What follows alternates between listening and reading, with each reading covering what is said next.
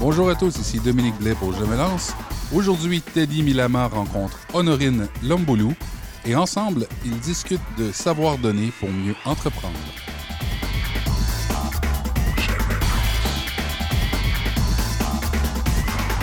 Allô, bonjour, ici Teddy Milama pour le nouvel épisode de Je me lance. Je suis en compagnie de Honorine Lamboulou, qui est une entrepreneur, euh, on va dire un entrepreneur avec un grand E. Mais avant de parler de son côté entrepreneurial, on va déterminer qui elle est, comment elle a fait pour arriver là et puis qu'est-ce qui la passionne. Donc, euh, Honorine, rapidement, euh, qui es-tu? Alors, euh, je suis une femme africaine, originaire du Congo et du Sénégal, et je vis à Montréal, qui est ma terre d'adoption depuis plusieurs années maintenant. Et je suis une passionnée d'entrepreneuriat, une professionnelle en communication, avec un intérêt marqué pour euh, les communications digitales et le e-commerce. Wow, ok. Euh, ça, c'est vachement conscient. On sent que tu es une spécialiste des communications. Parce que ton pitch est vraiment blindé. Ok. Euh, Qu'est-ce qui t'a amené justement au Québec? Écoute, ce n'était pas un choix, c'est plutôt une décision familiale, tout simplement. Mon père travaillait déjà au Québec depuis euh, ma naissance. Donc, euh, quand j'ai grandi, la suite de mes études se dessinait déjà au Canada. J'y venais déjà en vacances quand j'étais plus jeune. Donc, c'est une transition qui s'est faite naturellement. Je n'ai pas vécu euh, le dépaysement, la transition, etc c'est comme si j'avais toujours été préparée à ce que la suite de mes études, de ma vie d'adulte, se fasse au Québec. Et c'est comme ça que je suis arrivée à Montréal. Ok, donc en fait, t'as pas pris une décision comme euh, le font certains, qu'on va dire certains étudiants de la diaspora qui viennent ici juste pour étudier et puis qui n'ont pas de parents, etc. Non, pas du tout. Moi, c'était pas mon cas. Euh, la seule décision que j'ai eu à prendre, c'était qu'est-ce que j'allais faire une fois ici. Mais c'était clair que euh, moi, venir au Québec, c'était beaucoup plus simple pour ma famille, étant donné que j'avais déjà les papiers. Donc, euh, au niveau des frais scolaires, ça revenait moins cher. Donc, la décision s'est faite simplement. Ok, ben, ça c'est intéressant parce que au moins ton histoire change de ce qu'on a l'habitude d'entendre au niveau du processus euh, d'i- d'immi- d'immigration. Euh, ma question ensuite serait, ok, une fois que tu arrives au Québec, comment tu as choisi ta discipline? Comment tu as choisi par exemple de devenir étudiante en communication? Écoute, ma volonté, c'était d'abord d'aller dans le cinéma. Moi, je voulais être euh, réalisatrice de films. Depuis que j'étais enfant, j'étais parmi les rares personnes qui s'intéressaient aux écritures à la fin du film. Et euh, je regardais tout le temps les noms, je les lisais à haute voix et je voulais pas qu'on change de chaîne avant que j'ai fini de lire euh, les noms à la fin des films quand ça défilait. Et je disais à ma mère, mais maman, il n'y a jamais de Diop euh, ou de, euh, je sais pas, euh, Malondo, quelque chose. Mais pourquoi, pourquoi ces films, il n'y a pas de nom Un jour, on verra Lombolo à la fin de ces films-là. Et ça, c'était euh, c'était ce que je voulais. Et j'avais déjà des, gens dans la famille qui étaient dans le cinéma et euh, j'étais figurante dans, des, dans tout projet cinématographique qu'ils avaient. J'avais des rôles quand j'étais petite et, et c'était mon rêve. Sauf que mon père n'était pas de cet avis. il n'était pas de cet avis. Il me disait, tu sais, il y a beaucoup d'appelés, très peu d'élus. Donc, euh, peux-tu faire quelque chose qui va te permettre de gagner ta vie dès la sortie euh, de tes études? Et donc, il a fallu que j'ai... euh, et ma mère a réussi à me convaincre. Elle me disait, tu sais, elle me donnait des exemples. Elle me dit, regarde tel, il n'a pas fait forcément des études en cinématographie, regarde tel. Donc, si c'est une passion, ça pourra toujours te rattraper plus tard. Bref, elle sait comment me prendre dans le sens des poils. Et on cherchait ensemble. Et elle me disait, mais tu sais, depuis que tu es enfant, tu as toujours énormément parlé. Donc euh, peut-être que euh, les communications, ça pourrait être quelque chose pour toi. Et donc j'ai commencé à me renseigner sur euh, ce que c'était que la communication. Ah, je, je pensais que tu allais nous dire que tu as commencé à parler plus. Non, pas du tout. J'ai commencé à me renseigner, etc. Et j'ai trouvé le domaine des communications intéressant parce que j'aimais le côté versatile. C'est-à-dire qu'aujourd'hui, quelqu'un qui est dans les communications peut autant travailler euh, pour McDo que pour Ubisoft, que pour euh, la ville de Montréal, etc. Après, chacun choisit le domaine dans lequel il se spécialise pendant des années. Mais euh, une fois qu'on a les compétences de base, on peut vraiment balayer de larges domaines. Et ça, c'est quelque chose qui m'a beaucoup intéressé. Ah bah c'est justement intéressant de voir comment dans ton parcours, c'est un peu, euh, ça arrive souvent quand on vient de, quand on a des parents qui sont très très forts, on va dire en termes de personnalité. Ok, bah, tu voulais être réalisatrice, bah, au final c'était c'était peut-être pas la voie à suivre à ce moment-là. Ensuite tu es rentrée dans la communication et qu'est-ce qui t'a emmené vers l'entrepreneuriat? Bon, l'entrepreneuriat s'est fait avant que, euh, avant même que j'arrive euh, au Québec. Déjà depuis, euh, je pense, je pense que ma première action entrepreneuriale concrète, je devais avoir l'âge de 7 ans. Alors moi, je vivais avec ma mère au Sénégal, qui en Afrique de l'Ouest est quand même l'un des pays qui est assez développé. Et un bon matin, son travail euh, l'envoie en affectation au Niger. Et donc on y va. Et le Niger était tout un autre monde en fait. Et euh, j'avais beaucoup eu de mal à m'adapter. Et je m'étais rendu compte d'une chose, il faisait extrêmement chaud euh, à Niamey, là où on était. Et euh, je me suis aussi rendu compte que chez mes voisins, chez mes amis, tout le monde n'avait pas forcément de congélateur, ce que nous, on avait à la maison. Je voyais que euh, chercher parfois euh, pour avoir de l'eau fraîche, euh, fallait attendre, fallait. Et là, je suis rentrée à la maison, j'ai mis de l'eau dans des, sachets et je les ai mis au congélateur. Et j'ai placardé, parce que c'était plusieurs immeubles dans un même espace, j'ai placardé ici vente de glace, ici vente de glace. Et donc, j'avais des flèches qui indiquaient par où trouver de la glace. Et un jour, maman rentre, elle voit des gens, elle voit des affiches, elle dit, oh, il y a quelqu'un qui vend de, la glace dans le quartier. Et donc, elle suit les flèches, elle monte les escaliers jusqu'à ce que la dernière affiche soit sur sa porte. Et c'est là qu'elle s'est rendue compte que sa maison était devenue euh, un commerce. Et là, elle rentre, elle me dit, mais c'est quoi toutes ces affiches Je lui dis, oui, en fait, euh, là, j'ai décidé de vendre de la glace. Et tu vois, j'ai déjà fait euh, 500, euh, parce qu'il y a des gens, je vendais mes sachets à 50 francs. J'ai dit, euh, il y a déjà des gens qui sont venus acheter. Et j'étais tellement, tellement fière de moi. Pour moi, les pièces, c'était tout un monde. hein. Juste avoir des pièces, pour moi, c'était un pouvoir extraordinaire parce que quand j'allais à l'école, j'achetais des choses à mes amis, puis eux, ils se plaignaient que leurs parents leur avaient rien donné. Et puis moi, j'étais très fière de dire que ben, c'était mon argent et que euh, c'était pas mes parents qui me l'avaient donné, donc on pouvait faire ce qu'on voulait avec mon argent. Et je pense que c'est là que j'ai pris euh, ce goût-là euh, de l'indépendance financière. Parce que juste avec 500 francs, je me suis rendu compte que euh, je pouvais acheter ce que je voulais. Et quand maman me disait non, je disais mais maman, c'est mon argent. Et ça avait un goût tellement délicieux que je n'ai jamais arrêté en fait. Donc après, après cette expérience-là, tu as continué à avoir des, projets, développer des projets de ce genre-là? Oui, en fait, euh, c'était euh, c'était très simple. hein. Après la glace, j'ai diversifié mes produits. C'était de la crème glacée. Donc, je mélangeais juste du yaourt et des bananes, quelque chose que maman faisait à la maison. Et j'ai commencé à vendre ça donc euh, dans le quartier. Je lui ai dit de, de m'apprendre la recette. Et j'ai vendu ça dans le quartier. Une fois qu'on a quitté euh, le Niger, je suis rentrée au Sénégal. Euh, la situation était un peu différente, donc je ne pouvais pas vraiment faire quoi que ce soit. Donc là, j'étais vraiment concentrée euh, sur mes études parce que j'étais une élève comme tout le monde. Et euh, mes activités entrepreneuriales, je me souviens, je, les avais faites au Québec. Parce que quand je venais en vacances, mon père y travaillait, il fallait bien me, trouver quelque chose à faire. Et il m'inscrivait au YMCA. Et on avait des activités au YMCA tous les enfants étaient là, on faisait des activités et tout. Et moi, euh, je suis venue avec des pastels. Donc des pastels, c'est quelque chose qui se fait au Sénégal. euh, C'est euh, c'est du thon ou du bœuf qu'on enrobe dans, dans un pâté. Et puis voilà. Et moi, je les vendais à un dollar à mes collègues au YMCA au camp du jour. Je les vendais à un dollar et puis euh, tout le monde était très content de venir avec son petit dollar le matin. Qu'est-ce que tu manges? Ah, Je vais prendre un pâté chez Honorine. Ben voilà. Ok, donc tu, tu- tu ne perds jamais le nord. Dès que tu arrives quelque part, il faut que tu vendes quelque chose. Tu sais, quand je suis arrivée au Québec, euh, même si je, je n'ai pas entrepris tout de suite, quand je suis arrivée, quand j'ai commencé mes études et que mon emploi du temps était, euh, était euh, clair, ma première préoccupation, c'était de trouver un emploi.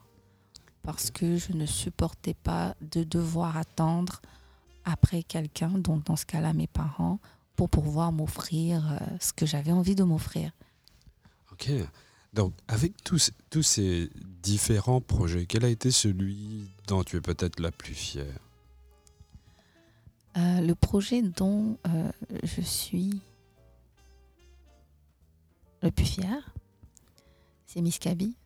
Ok. Miss Kaby, euh, Qu'est-ce que c'est? en fait, c'était, c'est toujours une plateforme où je réunis des créateurs qui s'inspirent des cultures africaines dans leur, euh, dans leur design, en fait. Et, euh, et je pense que je suis vraiment fière de Miss Kaby parce que c'est parti de façon très instinctive. Il n'y avait aucun projet, il n'y avait aucun plan. Il y avait juste une volonté de poser une action. Une action en emmenant une autre, en emmenant une autre, en emmenant une autre. J'ai vécu des expériences incroyables et quand j'y pense aujourd'hui, je me dis mais waouh et, euh, et je ne pouvais pas imaginer que ça irait si loin. Après Miss Kaby, parce que euh, pour la petite information, Honorine est, euh, est la fondatrice aussi de l'événement Afropop Beauty, qui est un, un gros événement sur, euh, on va dire, sur la beauté africaine. Mhm. Euh, je pense que, en tout cas, d'après ce que je saisis, c'est venu à la suite de Miss Kaby. Oui. Donc, qu'est-ce que ça t'a pris de te lancer dans un, dans un événement de cette envergure, de faire un salon, peut-être basé un peu sur ce qui se fait peut-être aux États-Unis ou en France, parce qu'à Montréal, je, Mhm. à mon souvenir, je ne connaissais pas ce type d'événement-là. Comment tu t'es décidé à te lancer là-dedans? En fait, maintenant que tu me poses la question, Teddy, je me rends compte que euh, les choses dont je suis le plus fière, c'est des choses que j'ai faites euh, vraiment de façon instinctive parce que j'ai j'ai pas calculé euh, le pop-up beauty, vraiment pas du tout. Euh, Miss Kaby, en fait, ça a commencé et ça a tellement évolué depuis la première idée jusque 4 ans, 5 ans plus tard. Moi, j'avais juste. Ma première volonté, c'était de faire en sorte que les créateurs soient beaucoup plus disponibles, que leurs produits soient beaucoup plus disponibles auprès de la population montréalaise.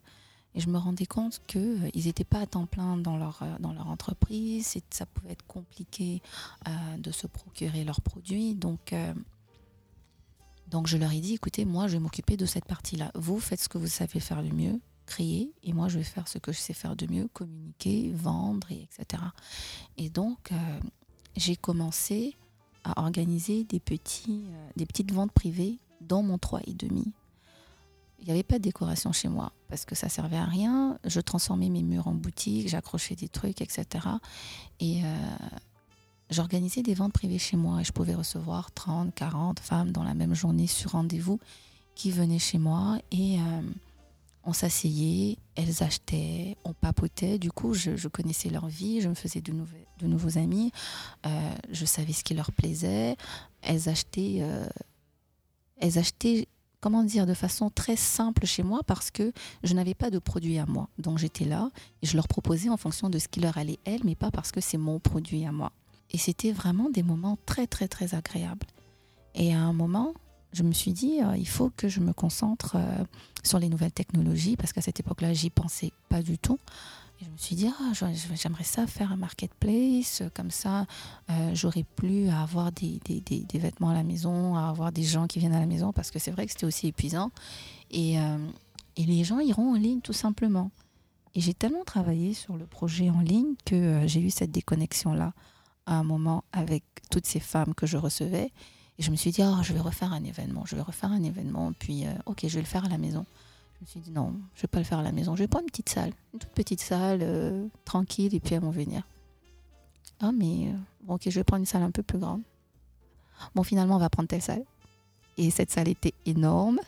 Et je me suis retrouvée avec une équipe d'une quinzaine de personnes, alors que j'avais toujours organisé ça toute seule. Je me suis retrouvée avec des commanditaires, euh, des gens qui venaient de la France, euh, de, de Philadelphie, euh, de New York. Mais j'ai pas compris, en fait. J'ai juste pas compris comment ça avait juste switché. Et je pense que c'est parce que c'était quelque chose de pas du tout planifié, de très, de très naturel, de très instinctif. Je pense que j'étais sincère, en fait. Et que c'est pour ça que, que ça a donné cette, euh, cette dimension-là. C'est euh, particulier, c'est particulier ton, le processus par lequel tu es passé. En même temps, on a eu d'autres interviewés qui nous parlaient plus ou moins de la même chose. Mais dans ton cas, quand je, c'est comme si tu prenais les décisions euh, les yeux fermés. je vais résumer ça comme ça, mais ça ne veut pas dire que c'est inconscient, mais c'est juste que euh, en t'entendant, tu, tu lâches prise, tu prends ta décision et après, euh, les choses se font d'elles-mêmes et tu t'ajustes au fur et à mesure. Oui, effectivement, parce que quand, si je me souviens bien, la première fois que j'ai organisé l'événement, pourquoi je faisais ça chez moi C'est parce que je ne voulais pas dépenser. Je me suis dit, ma seule dépense, ça va être le vin et le fromage que j'offre à mes invités quand ils arrivent. Et là, je me suis dit, oh, ben, je vais faire ça. Puis j'ai déjà commencé à créer mon équipe et tout. J'avais même pas fait de budget. Euh, je savais pas combien ça allait me coûter. C'était vraiment très. Euh, comme je le dis, je donnais pour donner. Et, euh, et on a pris la salle, mais après, on n'avait plus rien pour faire autre chose. Puis là, il y a Tangerine qui est venu supporter l'événement, ce à quoi on ne s'attendait pas du tout. Il y a plusieurs créateurs qui ont payé leur espace, qui nous ont fait confiance pour cette première édition. Et c'est ça qui a fait que finalement, ça s'est déroulé en fait. Mais au départ, il n'y avait pas tous ces calculs. Euh, j'avançais tout simplement, puis j'avais su m'entourer de personnes qui avaient envie de me suivre dans cette aventure-là. Ok. Avec euh, ce projet passé, puis ton envie d'être partout au niveau des différents projets, communication, donc on va dire consultante, entrepreneur, est-ce qu'il y a un nouveau projet qui t'excite en particulier? Écoute, en ce moment, après, après plusieurs années à, à entreprendre, euh, je suis passée par un moment où je me suis dit, ah, j'ai envie de prendre une pause. J'ai envie de, de, m'asseoir et de regarder tout ce que j'ai fait et, euh, et de voir en fait qu'est-ce que je pourrais mieux faire euh, dans le futur, comment est-ce que je pourrais m'ajuster, si il y a des choses que je devrais reprendre ou refaire, comment est-ce que je les ferais. Et euh, par rapport à Miss Kaby, c'est dans cette, cette, cette étape-là euh, que je suis. Mais surtout, je me suis rendu compte que parfois on a une idée, puis on se rend pas compte qu'en fait que c'est la première brique de quelque chose de, beaucoup plus grand. Parce que la vision que j'avais de Miss Kaby et la vision que j'ai de Miss Kaby aujourd'hui est complètement, mais complètement différente. Par contre, je ne pense pas que je serais arrivée à cette vision-là si j'étais pas passée par toutes ces précédentes euh, étapes. Donc, je suis, je suis rendue à un moment où, par rapport à ce projet-là, je m'assieds et je vois finalement qu'est-ce que, euh, qu'est-ce que je peux offrir réellement qui va avoir de la valeur. Où est-ce que je mets mes énergies? Ne pas me disperser et, euh, et vraiment apporter un changement dans, dans, dans ce milieu-là. Oui. Quand tu prends cette décision de te lancer dans un projet, dans quelque projet que ce soit, et puis de continuer, qu'est-ce qui te permet de continuer? Qu'est-ce qui te permet de... Parce que là, tu commences, tu as commencé avec Miss Kaby, ça a bougé, tu es allé vers autre chose, donc tu as fait preuve de flexibilité d'une certaine manière. Mais qu'est-ce qui te permet, qu'est-ce qui te donne cette force de, de continuer à vouloir t'ajuster Tu pourrais dire à un moment donné, bah, je suis fatigué, euh, j'ai lancé mon projet, ça marche pas comme ça, comme j'aimerais que ça marche. Bon, mhm. euh, euh, je, ferme, je ferme la porte, je ferme les, j'arrête les pédales. Mhm. pourquoi tu continues? Personnellement, euh, maintenant que tu me poses la question, je ne sais pas. Hein. je me suis jamais posé la question, ok, pourquoi je continue ou est-ce que j'abandonne? Déjà, le projet il est venu naturellement, c'était un constat, donc je m'attendais même pas à entreprendre dans ça. Ce sont les circonstances qui ont fait que finalement je me suis lancée dans ça. le fait de faire une pause, c'est les circonstances qui ont fait que je, que je fais cette pause. Et justement, tu parles du fait de, savoir se, lancer, mais il y a aussi euh, l'importance de savoir faire une pause pour voir euh, le premier pas qu'on a fait, finalement, où est-ce qu'il nous a mené, puis est-ce qu'on va dans la bonne direction. Et euh, là, j'annonce, je ne sais pas à quel moment tu vas publier ce podcast-là, on, a fait, on a fait trois éditions du Pop-Up Beauty, et là, pour la quatrième édition, j'ai décidé de ne pas le faire. Et c'était une décision très très difficile parce que euh, quelque part il y a une question d'ego qui, entre en jeu. Oh mais je vais pas le faire parce que sinon euh, qu'est-ce que les gens vont dire? Donc on se force à vouloir le faire etc etc. Mais une fois qu'on sait pourquoi est-ce qu'on on, prend certaines décisions elles deviennent beaucoup plus simples et moi ce qui me pousse euh, à continuer c'est que j'ai une vision tellement grande et cette vision là elle brille tellement que je me pose pas la question euh, est-ce que j'arrête Est-ce que pour moi, chaque étape du processus, que ce soit des réussites, des échecs, des pauses, des réorientations, pour moi, c'est juste le chemin qui mène à la vision que j'ai de mon projet. Donc tu vois que de la lumière partout. Il n'y a pas un moment donné où tu, es dans l'obscurité et puis tu commences à dire mon Dieu, qu'est-ce que je suis en train de, qu'est-ce que je suis en train de bien faire? L'obscurité, elle est partout. L'obscurité, elle est partout et euh, ça, ça, je pense que tous les entrepreneurs euh, le savent. Après, je pense que euh, l'entrepreneur, il porte une lumière avec lui, puis euh, il essaie d'amener euh, de la lumière dans ces zones d'ombre.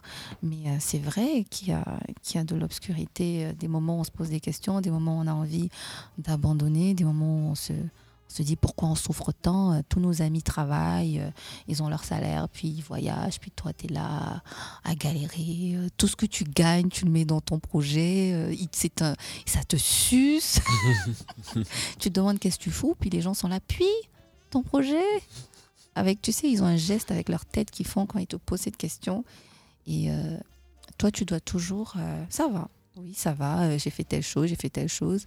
Mais c'est quand tu te retrouves face à d'autres entrepreneurs que tu peux réellement te livrer et dire, ah, tu sais, j'ai eu telle affaire. Et puis là, on se réconforte. Mais l'obscurité, elle est partout. Mais je pense que c'est pour ça que, qu'on, entreprend. C'est pour apporter la lumière dans ces zones d'obscurité. Donc, quand tu es dans ces phases d'obscurité, quel est le premier réflexe que tu as pour réallumer la, comment on dire, réallumer la lumière? C'est pas beau, mais allumer de nouveau la lumière. Ben écoute, je vais pas, je vais pas te mentir. Euh, quand je suis dans l'obscurité, je, je, je, broie cette obscurité-là, je l'absorbe. je l'absorbe, mais réellement. Donc là, je la fais rentrer par mes pores, je la respire. J'en prends conscience et je me dis, ok, là, je prends conscience que je suis vraiment pas dans un bon endroit.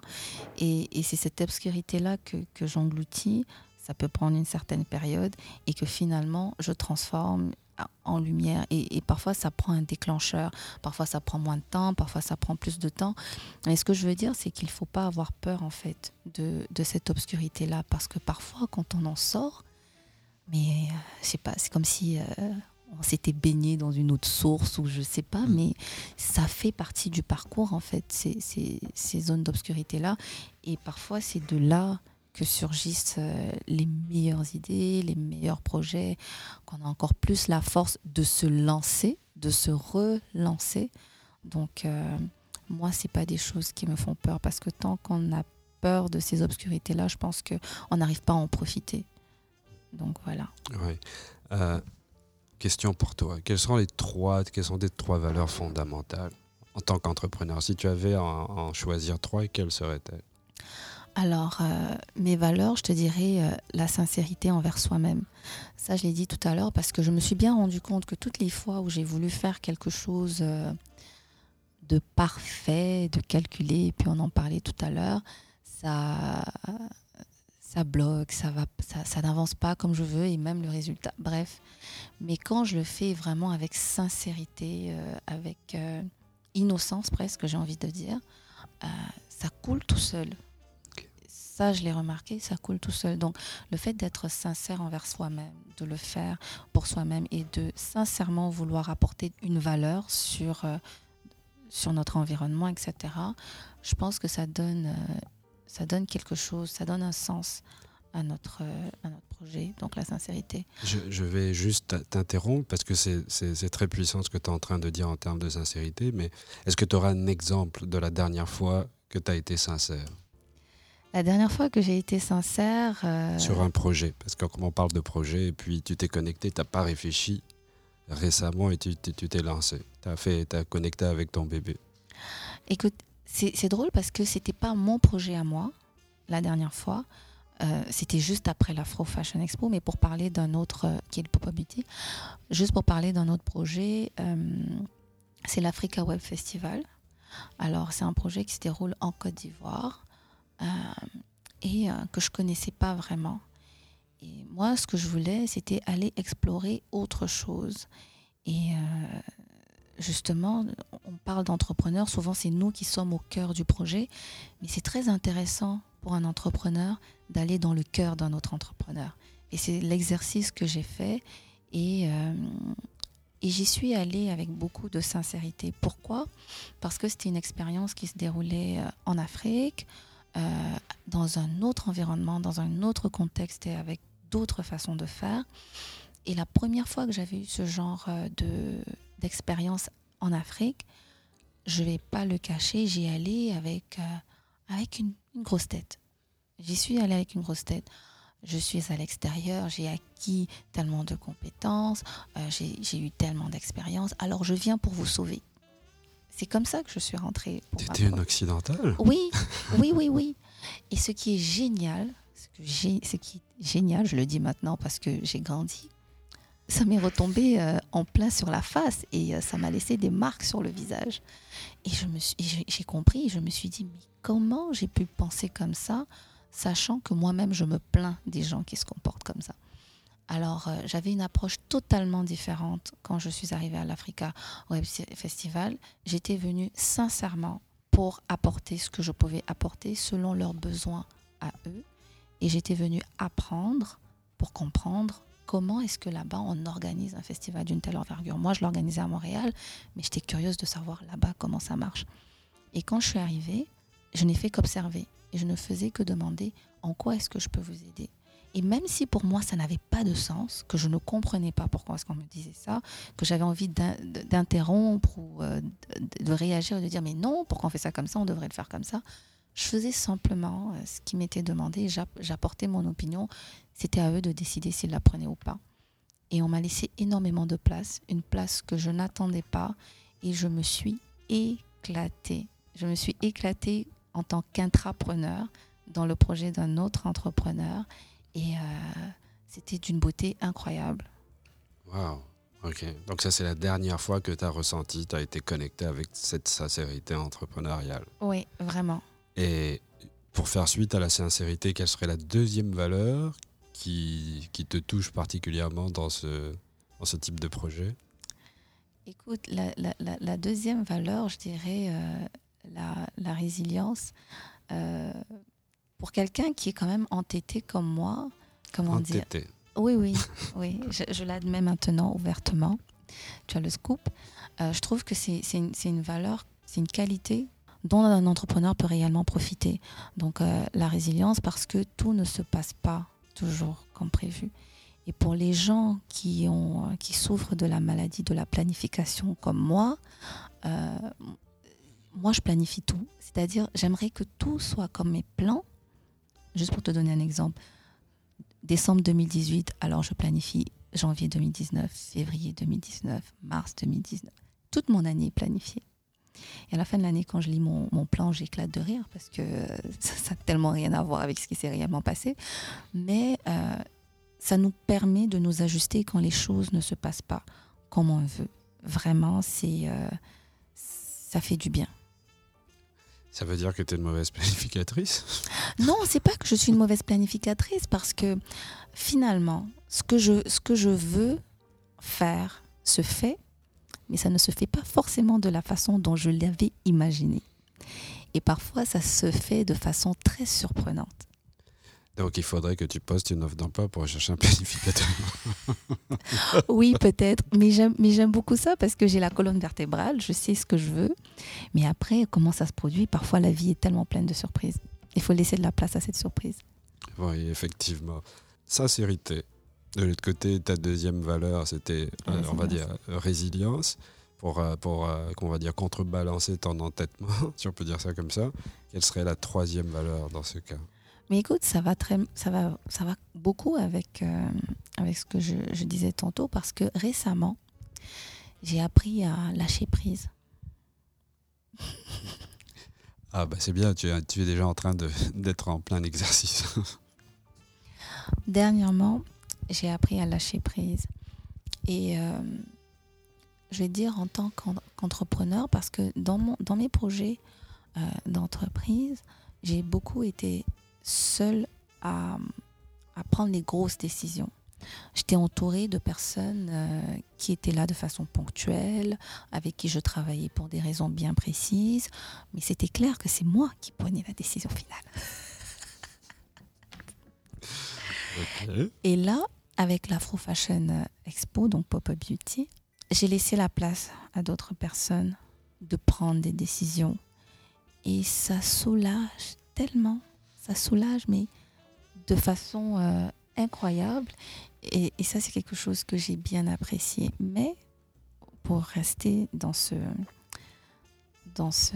valeur-là, le lâcher prise, quand je parlais de pause tout à l'heure, en tant qu'entrepreneur, de mon expérience, j'avais l'impression qu'il fallait toujours que mon hamster soit en train de tourner.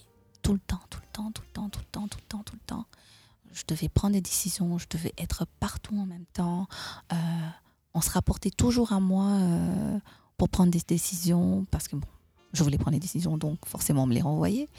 Euh, tout, le monde me, demandait, mais je dis, mais prends la décision, mais non, Norine, toi, qu'est-ce que tu en penses? Donc c'est épuisant. C'est très épuisant et ça, ça, use à un certain moment. Et je pense que c'est pour ça que euh, je voulais aller ailleurs et m'investir dans le projet de quelqu'un d'autre, où je ne serai pas cette personne-là au centre de l'attention à qui on demande tout le temps son avis, qui ne peut pas dormir, s'il faut tout le temps que ça roule, il faut toujours trouver des solutions, etc. Et, euh, et dans ce projet-là, dans cet exercice-là, j'ai aussi appris à lâcher prise, donc à m'abandonner et de juste servir les autres, ne pas me faire servir, mais de servir également les autres. Et ça, ça, je reviens sur cette expérience-là, ça fait énormément de bien. Et je ne sais pas qui va écouter ça, mais en tant qu'entrepreneur, souvent on reçoit beaucoup des gens autour de nous et on est tellement concentré sur notre projet qu'on ne prend pas le temps de, de, de, redonner aux autres. Et je vous assure, quand on prend le temps qu'on pense ne pas avoir pour redonner, se lâcher, c'est tellement libérateur et on revient vraiment beaucoup plus fort. Wow, c'est puissant ce que c'est puissant ce que tu es en train de dire là. Euh, je, partage. Euh, bon, il ne s'agit pas de moi, il s'agit de ton parcours, mais je partage euh, fondamentalement cette approche parce que pour pour moi, pour gagner, pour recevoir, il faut donner. Si tu donnes d'abord, bah, tu as plein de choses qui vont arriver par la suite. Et le fait d'arriver à ce stade-là, c'est pas un stade facile parce que quand on, on, on est en affaires, on, en, on, est poussé par une pulsion, et puis cette pulsion-là nous pousse à vouloir convaincre tout le monde, et on n'est pas concentré sur ce que l'autre veut.